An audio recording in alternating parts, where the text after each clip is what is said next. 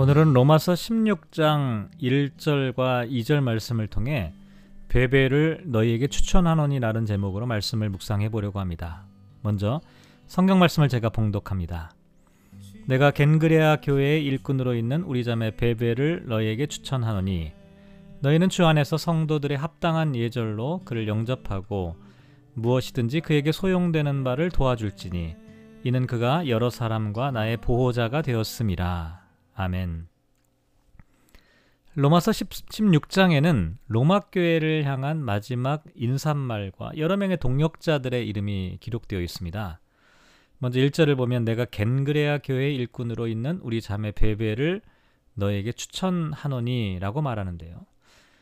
인상적인 것은 가장 처음에 등장하는 사람이 이 뵈뵈라고 하는 사람인데 자매라고 표현하고 있어서 여성임을 우리가 금방 알 수가 있죠. 여성의 이름이 가장 먼저 등장하는 것은 대단히 중요하고 의미 있는 일이라고 할 수가 있는데요. 과거와 달리 오늘날은 여성의 권리가 크게 신장되고 있고 사회적인 활동도 활발하게 이루어지고 있죠. 지배 구조나 사회 구조, 국가 정책과 결혼 등 대부분이 모두 여성 중심으로 변화하고 있는 추세라고 말할 수 있을 정도입니다. 하지만 2000년 전 여성은 그에 합당한 대접을 받지 못하고 있었죠. 이런 어려운 여건과 상황 속에서 초대교회 안에서 여성들의 활동은 상상을 초월할 만큼 컸는데요. 바울은 로마서 16장에서 자신과 동역한 여러 사람들의 이름을 한 26명 정도 소개하고 있는데요. 그 중에서 여성의 이름이 8명이나 기록되어 있고 가장 먼저 등장하는 것이 뵈뵈라고 하는 사람입니다. 바울은 뵈뵈를 소개하면서 겐그레아 교회의 일꾼이라고 말하고 있죠. 겐그레아 지역이라고 하는 곳이 어디냐면 사도 바울이 2차 전도여행을 할 때 고린도에서 아굴라와 브리스길라 부부를 만나서 고린도 교회를 세우게 되는데 겐그레아는 고린도에서 불과 11.2km 정도 떨어진 항구 도시입니다. 사도 바울이 서원을 위해서 머리를 깎았던 곳이기도 하고요. 고린도 교회가 세워진 후에 주변 지역의 교회들이 세워질 때 아마도 이 겐그레아 교회도 세워진 것이 아닐까 이렇게 우리가 생각을 해볼 수가 있는데요. 여기서 일꾼이라고 하는 헬라어 단어 디아코노스라고 하는 단어로 되어 있는데요. 우리가 15장 16절에서 살펴봤던 그리스도 예수의 일꾼이라고 하는 표현과는 다른 단어로 되어 있습니다. 그래서 여기서는 집사, 섬기다, 봉사하다 이런 의미를 갖고 있는 단어입니다. 또 사도 바울은 뵈뵈를 우리 자매 이렇게 부르고 있는데요. 아주 친숙하고 친밀한 그런 관계를 나타내죠. 이와 같은 점을 통해서 볼 때 바울이 로마에 있는 성도들에게 뵈뵈라는 여인을 기꺼이 추천할 수 있었던 것은 그녀가 하나님 앞에서 온전한 신앙인으로 신실하게 교회를 섬기고 있었기 때문이다. 이렇게 이야기를 해볼 수가 있겠죠. 그런데 바울이 여러 사람들 중에서 뵈뵈를 가장 먼저 언급하는 이유는 과연 무엇 때문일까요?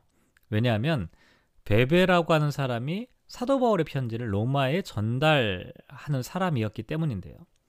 바울은 고린도에서 로마서를 기록하고 그 후에 여러 번 로마를 직접 방문하려고 시도했지만 뜻을 이루지 못했죠. 그래서 뵈뵈를 통해 편지를 전달하게 되었는데 당시에는 편지를 전하는 사람에게 필수적으로 추천장이 필요했어요. 그래서 바울은 로마 교인들에게 뵈뵈를 추천하는 글을 쓰고 있는 겁니다.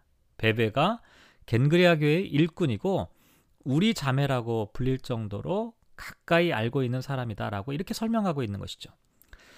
그런데 사실 당시 상황에서 여성이 혼자의 몸으로 고린도에서 로마까지 여행한다는 것은 상상하기 어려운 일이었습니다. 물론 편지를 전달하는 것이 대단한 일이냐고 말할 수도 있겠지만 오늘날과 달리 인쇄술이 발달하지 않은 상황에서 양피지에 쓴 편지의 무게 또 부피를 감안해보고 또 가야 되는 길이 얼마나 험하고 위험한 일인지 한번 생각해보면 결코 쉬운 일이 아니었다는 것이죠. 실제로 고린도에서 로마로 가는 이 경로를 보면요. 크게 육로와 해상 두 가지를 생각해볼 수가 있는데 육로로 간다면 그리스 반도로 올라가서 유고슬라비아 북서쪽까지 가서 오스트리아를 거쳐 알프스 산맥을 넘어야 로마에 도착할 수가 있습니다. 그래서 학자들은 이건 거의 불가능한 일이다 이렇게 말하죠. 그래서 배를 타고 갔을 것이다 라고 추측을 하게 되는데 이것도 쉬운 일은 아니었습니다. 그런데 이렇게 험난한 여정임에도 불구하고 뵈뵈가 바울의 편지를 가지고 로마로 갔다는 것은 그만큼 뵈뵈라고 하는 사람이 강인하고 책임감 있는 여성이었다, 이렇게 우리가 생각을 해볼 수가 있는 겁니다.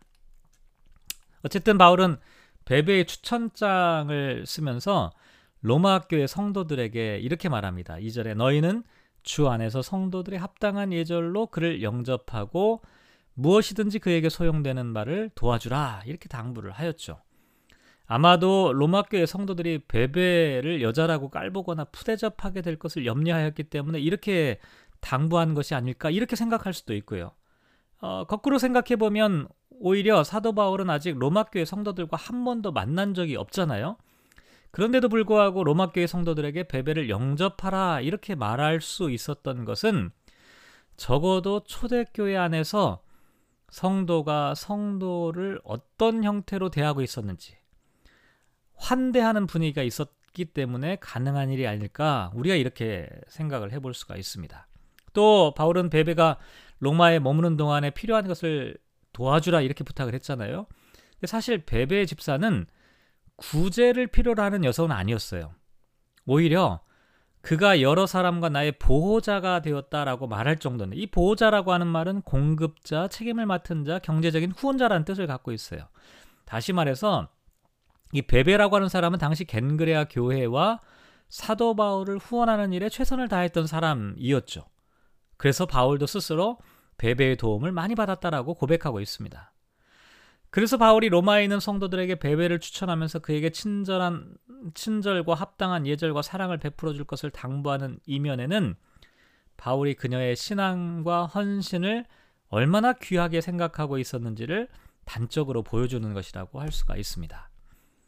오늘은 사도 바울의 편지 마지막에 등장하는 이 뵈뵈라는 여인에 대해서 생각해 보았는데요. 뵈뵈라는 이름은 순결이라는 뜻을 갖고 있다고 합니다. 그녀는 그녀의 이름처럼 겐그레아 교회 안에서 순결하고 경건한 신앙인이었죠. 그리고 바울이 그녀를 여러 사람과 나의 보호자라고 말할 정도로 뵈뵈는 주변 사람들에게 유익을 끼치는 성도였습니다. 그래서 바울은 뵈뵈가 로마서를 전해줄 적임자로 생각하여 기꺼운 마음으로 추천을 하게 된 것이죠. 사람이 사람을 추천하는 것은 결코 쉬운 일이 아닙니다. 왜냐하면 추천은 그 사람에 대한 신뢰를 나타내기 때문이죠. 바울은 신실함에 책임감 있는 뵈뵈를 자신의 가장 중요한 사역지에 보내는 편지의 전달자로 삼을 정도로 깊이 신뢰하였습니다. 그래서 그녀를 추천하는데 조금 더 주저하지 않았죠. 말씀을 묵상하며 그런 생각해봅니다. 우리도 바울과 뵈뵈처럼 신앙 공동체 안에서 서로를 깊이 신뢰할 수 있고 서로를 주저함 없이 추천할 수 있으면 참 좋겠다. 우리의 관계가 그와 같은 관계가 되기를 소망해 봅니다. 말씀을 묵상하며 오늘 이렇게 기도하면 어떨까요? 우리가 섬기는 교회에서 일꾼으로 살아가게 하소서. 피난민과 나그네를 만났을 때 합당한 예절로 섬기는 사람이 되게 하소서. 신앙 공동체 안에서 서로를 신뢰와 믿음으로 기꺼이 추천할 수 있는 사람들이 되게 하소서.